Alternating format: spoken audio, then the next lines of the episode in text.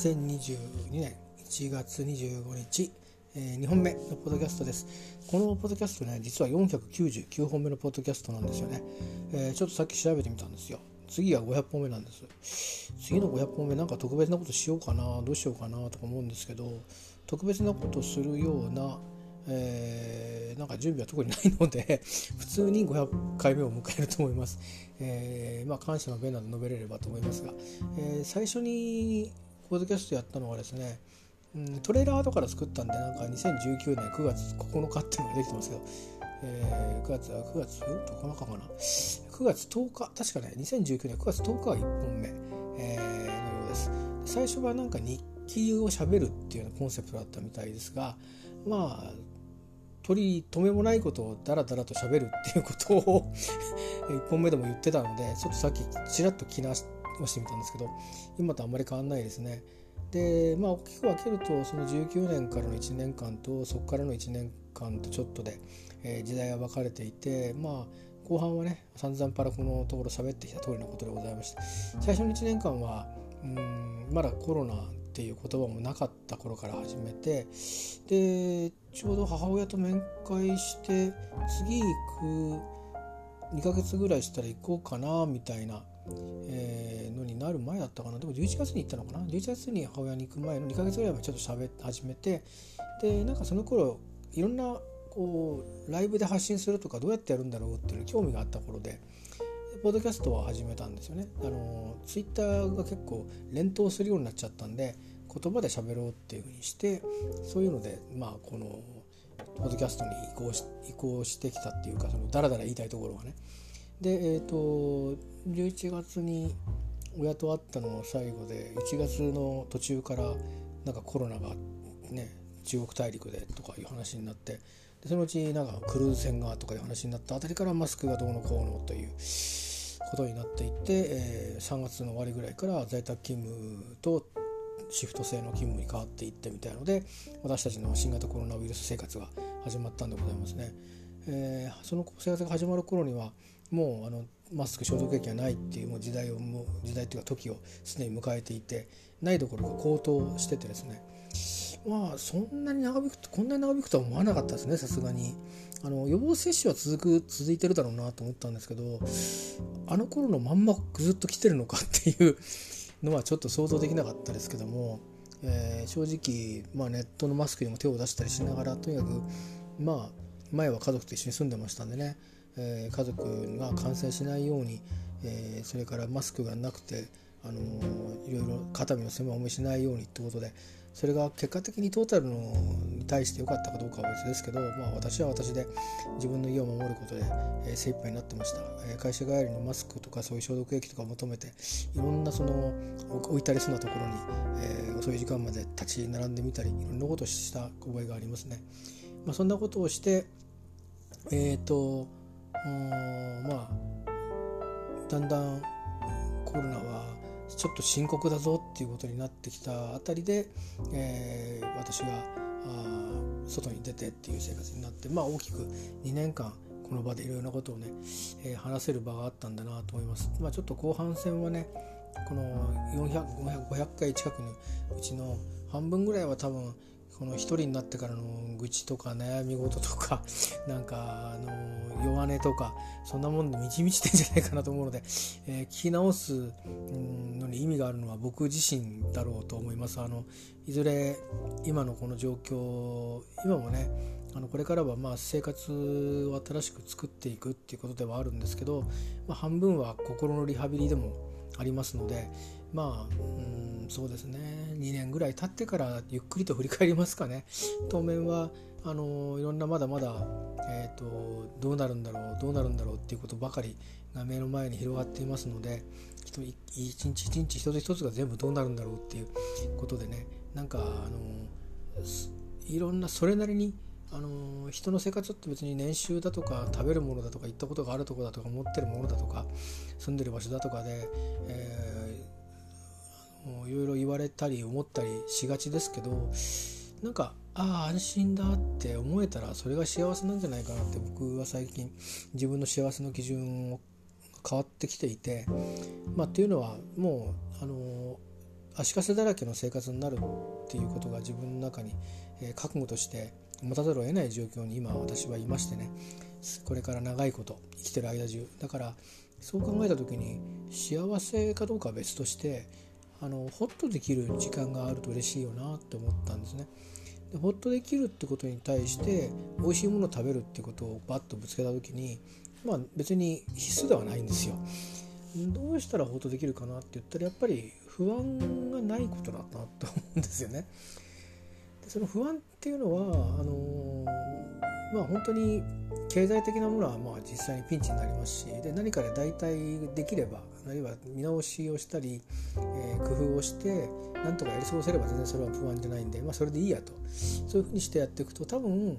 今持ってるものをみんないろいろ諦めていくことの中に僕が安心していく、うん、僕の場合のね、えー、キーファクターがあるんだろうなと思ってるんですよ。でその代わりは何もかもが全部グラグラしてていいかっていうわけではなくて、まあ、今のところは多分まあ住むところは割と自分が暮らしやすいと思えるような場所。ここでまあねステイホーム結構しましたけど3ヶ月家を出るなと言われてもまあなんとか自分の気持ちが正気が保てるような、えー、環境、うん、っていうのぐらいがあるぐらいであとはうん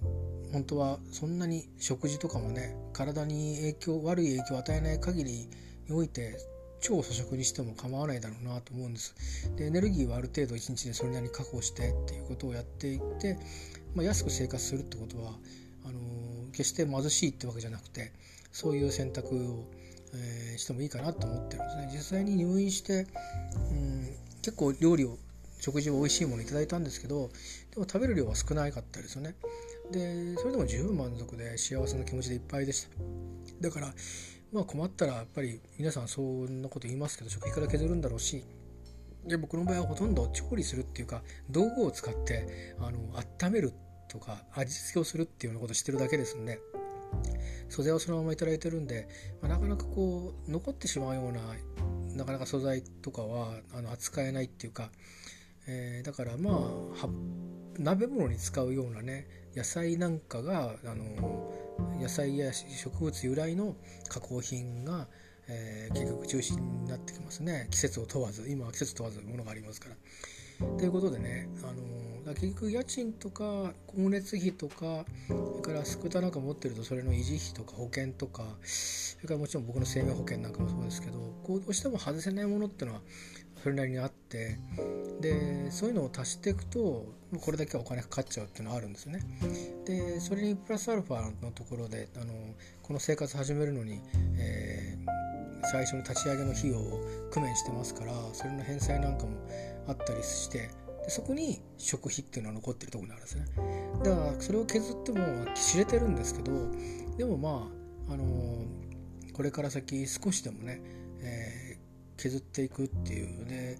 あの削って余った分使っちゃうんだと多分ダメなんでなんかうまくそれはほんの少しでもねえっ、ー、と何かうまくやって予算がこんだけだけど予算をもっと削っていくっていう風に、えー、ちょっと自分のなんか生活スタイルを変えていった方がいいかなって今ここに移ってきてから思います。だから単に机上計算だけでずっとやってきたんだけど移ってきて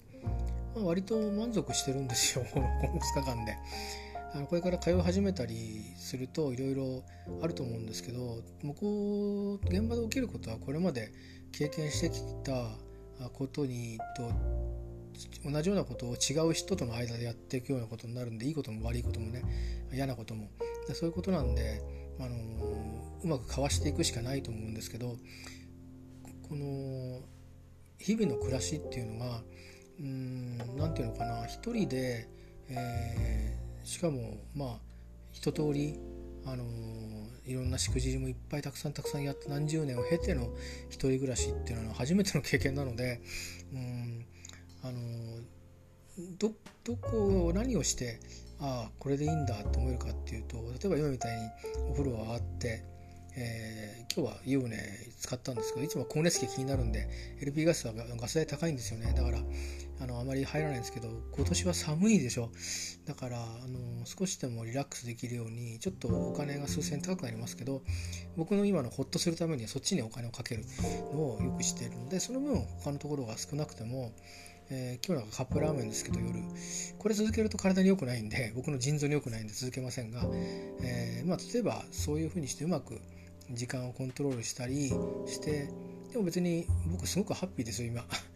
カップラーメンもねあの安いカップラーメンじゃないんですよね。なんか北海道の信玄っていうあのリアル店も行ったことあるんですけど味噌ラーメンの美味しい店がありましてそこのカップラーメンだったりなんかして十分贅沢してるんですけど。まあまああの意外と高いこうやっぱり雨露を広げる場所があってでその場所があの、まあ、自分が気に入った部屋であって気に入った土地であってで水が飲めて排泄がちゃんとできて歩けて、えー、でお腹が吸ったら気づいたらあの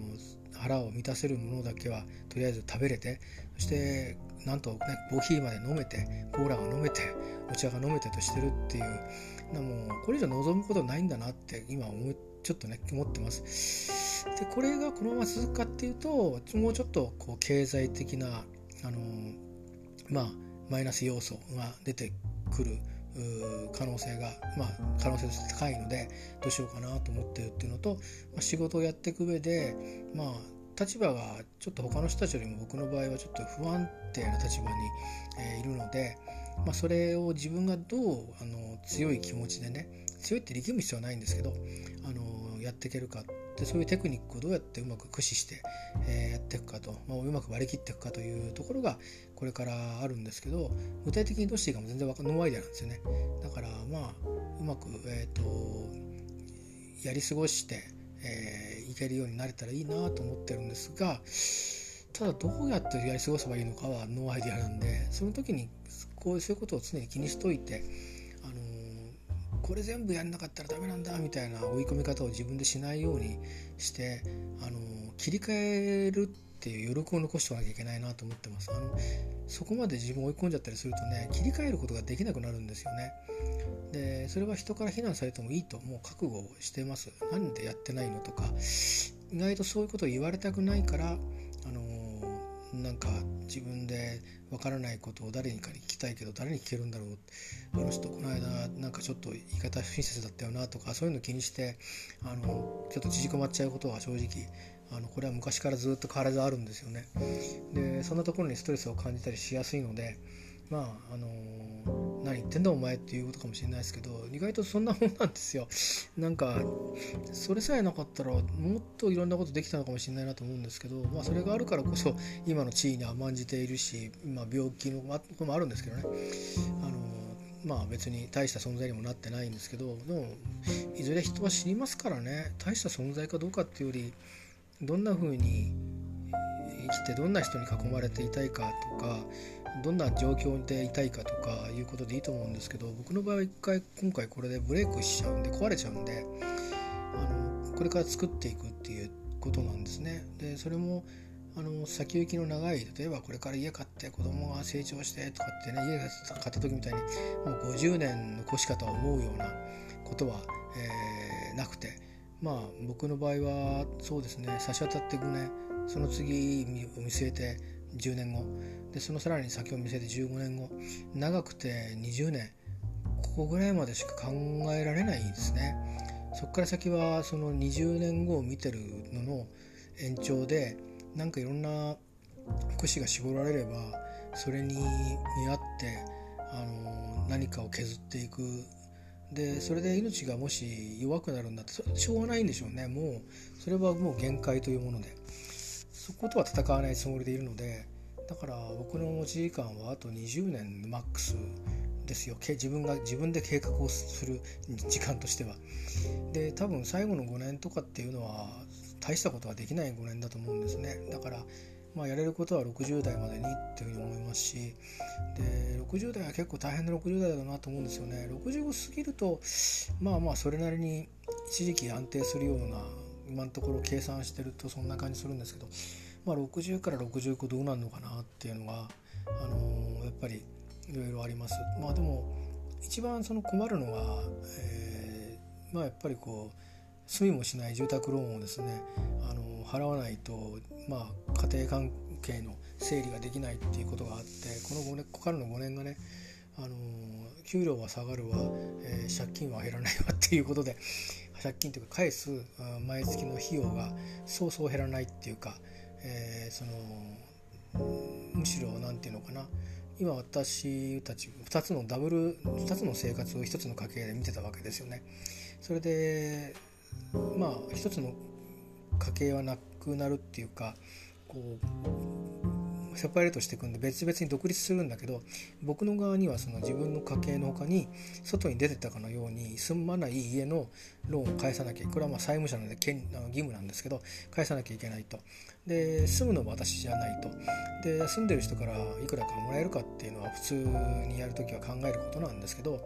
まあ諸事情があってね私たちの家族の場合諸事情があってそれを請求するっていうことがなかなかしがたいところがあるんで私がまあ今後も、えー、真水で払っていくんですけど、えー、まあそうなると結局、うん、いくらあのの入りがあるかによって出を調整してバランスできるかどうか、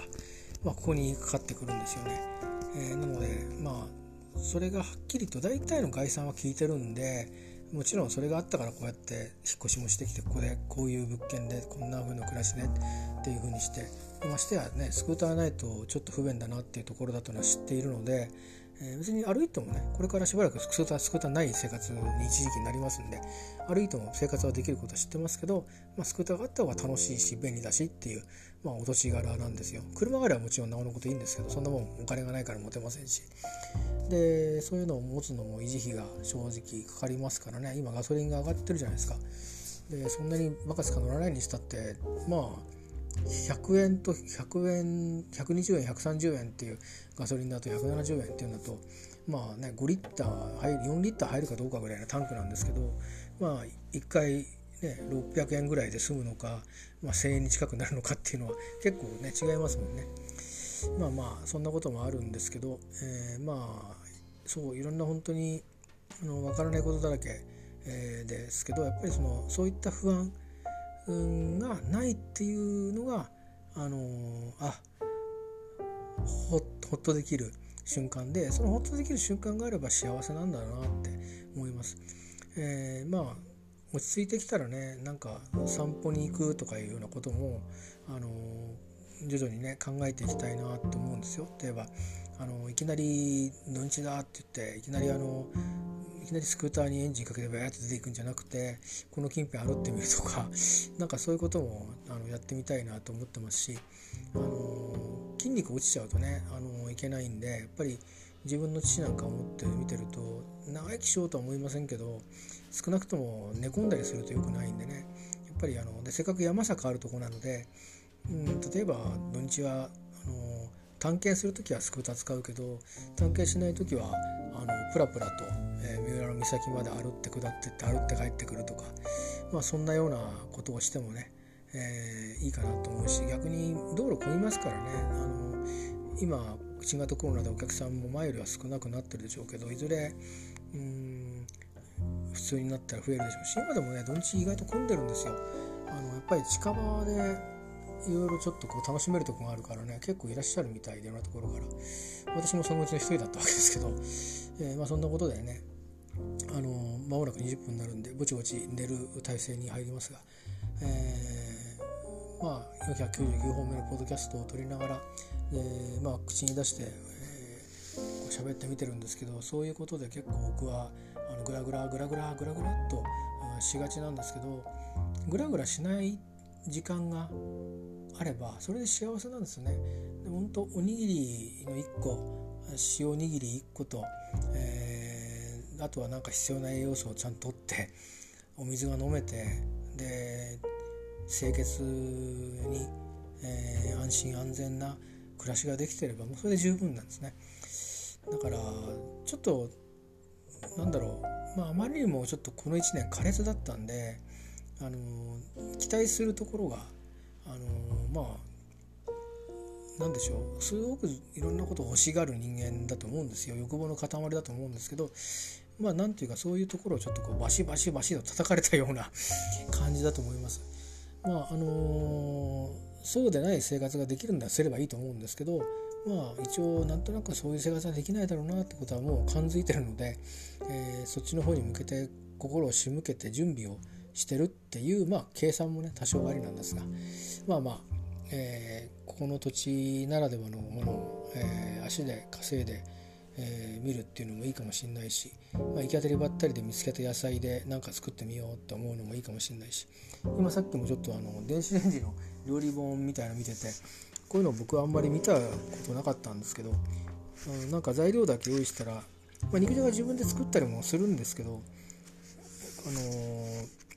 ー、ガス代よりも電気代の方が安いから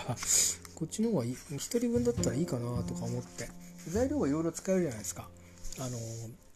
他のことにもね使えるしあのじゃがいもはじゃがいもだけでチンして食べても美味しいしそのまま食事にしちゃ昼飯ってしちゃってもいい日があるかもしれないから無駄にならないし僕は人参はもうあの最後はもう人参しりしりにしてどれどれだけでも僕食いますから。なぜこの間あのな冬に、えーとね、南の島にちょっと急にあの出かけた時にはと作っておいた人参しりしり2本分3本分か、えー、の人参しりしりをですね。いや2本分だ。2本分の人参しりしりを。パクリと食い食べ終わってからすぐ出てったんですから。やべえこれ食べちゃないともったいないっつって。いや美味しいんですよね。人参甘いでしょ。それにあの何らかのだし汁をと一緒に、えー、と炒めて、えー、この間はツナ入れなかったんですけどあのそこに卵を入れてですからうまくないわけがないんですよ、うん、それでご飯で十分でほんと美味しいですね。だからまあ肉じゃがの材料はそこに玉ねぎもあれば多分もっと味のバリエーションも広がるんでもや十分おかずです。本当に。だから白菜とそういう根菜類ちょっと、ま、ただじゃがいもはねやっぱ今最近気候の関係で不作になって高かったりとかもあるんで、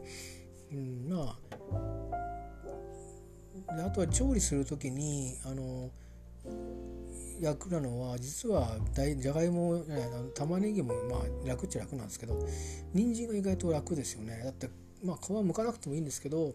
とりあえず皮むいて、えー、であと人参ししてペパパパってこう千切りみたいのこさえてって炒めるだけですから。でうまくて栄養があるんですよね。ビタミン A も取れるしベータカロテンも取れるんで目にもいいんでですね。まああのこんないいもんないなと思ってで卵も食べれますし生卵をかけて食べるだけだったら人参しりしりにしてかけて食べるとあの美味しいなと思いますね。まあ、そんなようなことで、えー、なんか材料費はあんまりかけないようにしつつもロールパンとかも作れるみたいなんででピザも作れるみたいなんで目の前ピザ屋さんがあるんですけどねあの多分発酵で何度も失敗すると思いますけど、えー、ちょっとトライしてみたいなと思ったりあとは茶碗蒸しの作り方も書いてるんで今度はもう茶碗蒸し作ってくれる人いなくなっちゃったんで自分で作ろうかなと思ったり。でも嬉しかったのはね小松菜のね煮浸しが作れるのは嬉しいかな。あの火使って作るのも作れるんでしょうけどそんなに人の量いらないんですよね。だからちょうどね2人用とかで作ってるから2食分作れるんであの小松菜は結構栄養がいい野菜なのでで煮浸しとかお湯に入ってるとよく出てくるんですけどあの食欲増進するんですよね。ちょっと口の中こうじゅわっとしてだし汁があって。それとご飯で結構いけちゃったりして。でいいじゃないですか。野菜とご飯でいただくなんてね。なかなかおつだなと思うんで。うまくちょっと私はこの電子レンジあの上中うんとなんていうか普段使いみたいな感じで電子レンジってグレードが分かれるんですけど、まあ、中の下ぐらいのあのやつをえーと、電子レンジ買ったんですよ。だから電子レンジだけじゃなくてオーブン機能もついてるんでえっ、ー、とだから何に使うのかなオーブンは。一応ねガスレンジの方にもねグリルはあるんですよ。だからあのガシッと焼くんだったら鶏肉をガシッと焼きますだったらいいんだけどあとは何があるのかな。電子レンジ系のレシピは結構多いんだけど焼き物なんですかね。グラタンとか。あとはなんか唐揚げとか乗ってたな。ノンフライ。揚げない唐揚げ。これはいいかもしれないですね。カロリーがどれだけなのかって分かんないけど。でもうん20分ぐらい焼くみたいだな。でも多分ガス20分使うのにこれまあ油を油をほらあの油ってあの捨てる時大変なんですよね。そんなに1人だと使わないから、うん、あのフライパンで薄く油引いてあげるっていう手もあるんですけどまあでもね、うん、ノンフライでできるんだったらそれに越したことはないし、えー、鶏肉だったらね材料費もまあ最近鶏肉も安くはないですけどでもたまにだったらいいかなとか思ったり、でもこれあれだなオーブンのメニューってあんまり載ってないけどやっぱパンとかかな。うん。まあいろいろあるんで全部はできないと思いますけど、えー、いろいろね試してみたいなと思ったりしています。えー、っとまあね、えーまあ、やることは結構あるんですよ。今は仏壇ここにないんですけど、えー、と親から預かってる仏壇をとりあえずうんそれをちょっと早めにあのお坊さんとかにも来てもらっていろいろやらなきゃいけないんでちょっとあのー、少しして落ち着いたらまあ暖くなった時期に、えー、お坊さんとそれから元宅の方とも相談して、えー、まず魂を魂っていうのはなんか抜いてもらうような思いをしてその後運ぶ段取りをつけておいてお願いしてで運んできてもらってこっちでまたお経をあげてもらうのもお願いできるかちょっとお願いできるのかって他のお坊さん頼まなきゃいけないんですけど、えー、まあそんな風にしてでここに仏壇が来たらですね仏壇の向こうはもう決めてあって今はちょっと加湿器置いてますけどうんとここにまあごく間近に仏壇が来ますんで私のすぐ近くに。まあ毎日はできないかもしれないですけどまあ仏壇に向かってね父がいると思って、え話しかけることもきっとできるでしょうし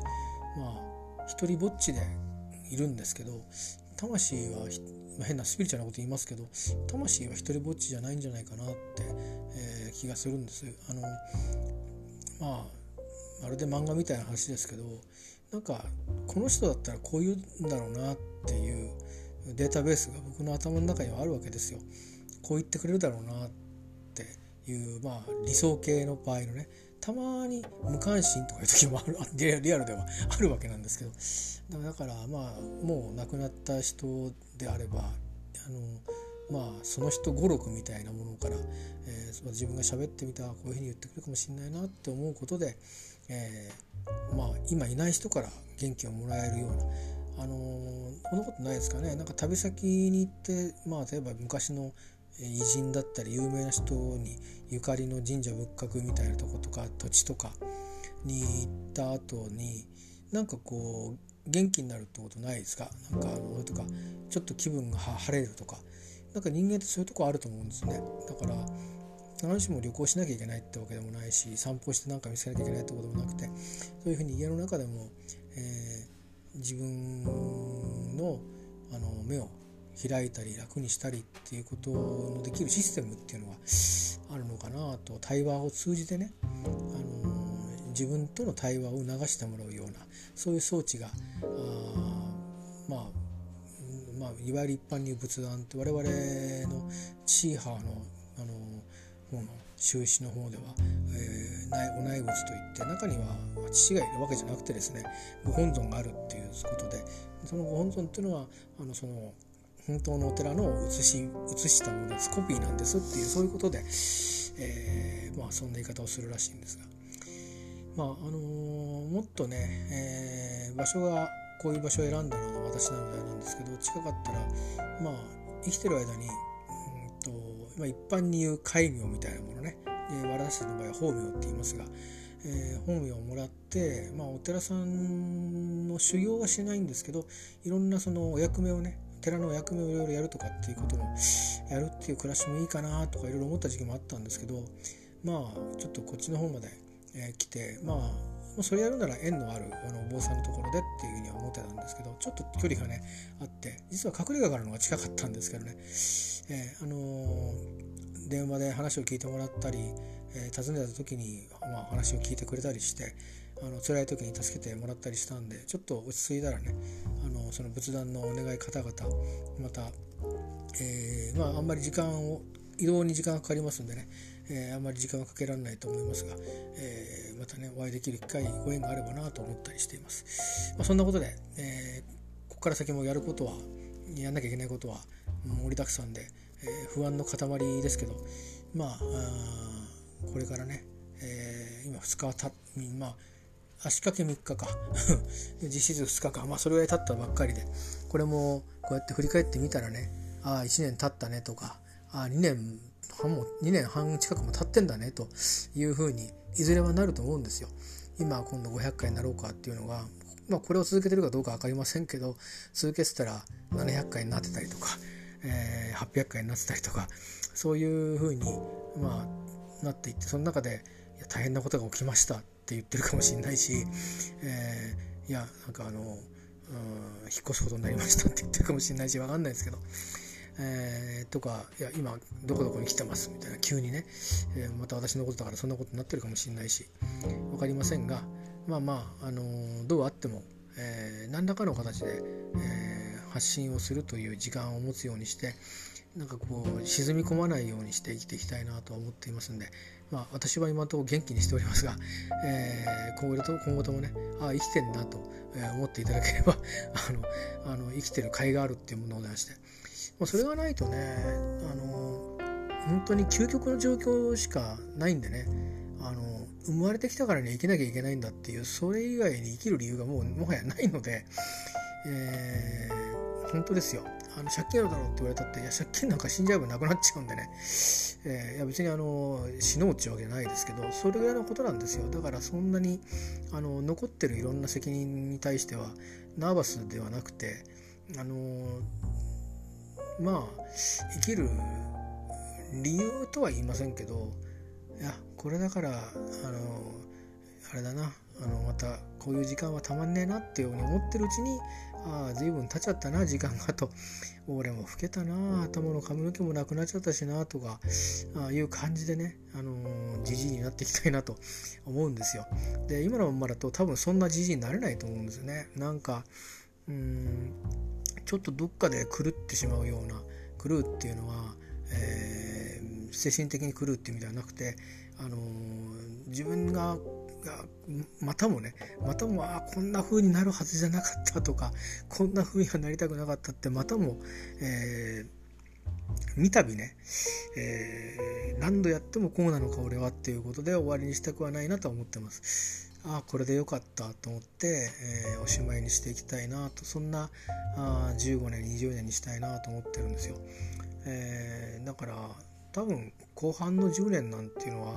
おそらく友達や知り合いとも多分誰とも会わなくなるんじゃないですかね。今でも会ってないんですけど連絡すら取らなくなって消えてくんだと思うんですよ。だから実質これから5年10年でまあ僕のその外に出た生活は終わると思うんですけどその後もまた続くんでね。そのための何て言うかあのベースを作るのがこれからの5年10年だと思うんですよ。いろんなことがあると思うんですけど、えー、まあ自分で自立した生活を送ってるうちはそうなんですよね、2つの意味で経済的に、えー、公の力を借りなきゃ生きていけなくなるような時期もあるかもしれませんし、えー、まあその延長でまあ、自分の希望するっていうわけにはいきませんがあ何らかの集合的な施設に入って、えー、まあ終わりをじっと、えー、静かに待つという暮らしになるかもしれないし、まあ、とにかく先のことはわからないんですけどはっきりしてるのはもう残り時間は長くないっていうことと、えー、無用な不安をたくさん抱えると潰れるぞっていうこの2つだけは僕にとって忘れちゃいけないことなので、えー、まああのみっともないとかそういうこと関係なくできないことはできないというふうにしてできないなりで生きていくしかないので、えー、これからねまた、えー、積み上げていくための一歩一歩にしたいと思っています。ということでさあそろそろ、えー、明日朝早起きなのでそろそろ寝たいと思います、えー、今日もまたこんな話に、えー、チューニングというかクリックしてくれてありがとうございました、え、次は500回目なんで何の話しようかな。500回目だからハッピーな話したいっすよね。なんか具体的な。うん何がいいかな。音楽の話もいろいろあるんですよね実は。でも話してもこれ分かってくれる人どんだけいるかなっていう。ただあのまたちょっとねそう再生する機会どこを入れちゃったかなってのがあるんで。実はあのウィル・ネルソンの「キメラ」ってアルバムがあるんですけどそれの CD が再発されてたらしくて去年の秋に。でそれ手に入れたのでえーと、ベスト版のビスタミックスっていうのがあってそれにも入ってる曲がほとんどなんですが、えー、でもあの多少はリマスターしてんじゃねえかなと思うんで音が良くなってるんじゃないかなと。思うんですけどね。もちろんあの30年前にロンドンに行って、えー、と買ったなんかあれもベスト版っぽかったんだけど2枚組のアルバムのレコードビニール版に入ってた曲も入ってますけどね。あの高橋幸宏さんとかミック・カーンなんかと作ったアルバムで、えー、なんか多分最初から買っちゃえばよかったんでしょうけどなんかなかなか買ってなかったんですよね。なんだかんだビル・ネルソンのやつを買ううちにちょこちょこちょこっとあのかいつまんで聴いてたみたいな、え感じでしてね、えー、まあビル・ネルソンにしては珍しく分かりやすい、えポップなあの作品があの入ってるアルバムだと思います。あとは割と、えー、何ですかね。まあ絵画を描いてるような感じで音楽を作る人なんであのバンドでやってると違うんですけどね。バンドやってるともうちょっとこうコンセプチュアルなんですけど普段はあんまりなんかポップスポップスした曲は作ったりしないんですよね。あの自分の場合は。誰かとやる時にはそういうポップセンスを発揮する人なんですけど面白い変わった人ですよね。まあそういうことで、えー、ビル・ネルソンのそのアルバムの話をしてみたいなと思うんですけどそれはちょっとまだ聞けてない聞き直してないからなっていう感じで。なんかね音楽の話でもしますかね。何もしてないですからね。こっち来てからも。別に釣り行ったわけでもないし。探検もしばらくはお預けだしね。あの今日もそうなんですけど皆さんのとこでは曇りだった時にこっちで雨降ってたりするんですよ。だから今この寒い時期に明け方とか凍結しちゃったりするそうなんですよね。だからやっぱり橋とかも行きたいんですけど夏はいいと思うんですけど冬は多分凍ると思うんでえー、星見に行ったら綺麗だろうなと思うんですけど、まあ、今日天気悪いからねあれですけどそんなこともあの来年はねまたしてみたいなと思いますけどね、えー、安全な道路状態の時に。でそういう話もできないしな。何何かあるかな、まあ、次の400回目は多分すぐ明日だと思うんで東京行ってきましたっていう、えー、あのことで起きれませんでしたなのか起きれましたっていうどっちかの話するだけになるような気しますね。それが500回目かっていうとしょぼい気しますけど。でもまあここでの暮らしの一番のキーポイントではあるんで透明のねこの5年間については東京にしっかり通い切るっていうのは一番のポイントなので、えー、それができればまあ多少の経済的なあの負担が多い生活になってしまってもでも生活は保障されるのでやっぱりちゃんとうん通い切るっていうことにつきますかね、えー、なので早速これからそれに向けてトライするべく睡眠体制に入りたいと思います、えー、以上です。今日はなんか結構長く喋っちゃったな、えー、499回目のポッドキャストでした。ありがとうございました。またお会いしましょう。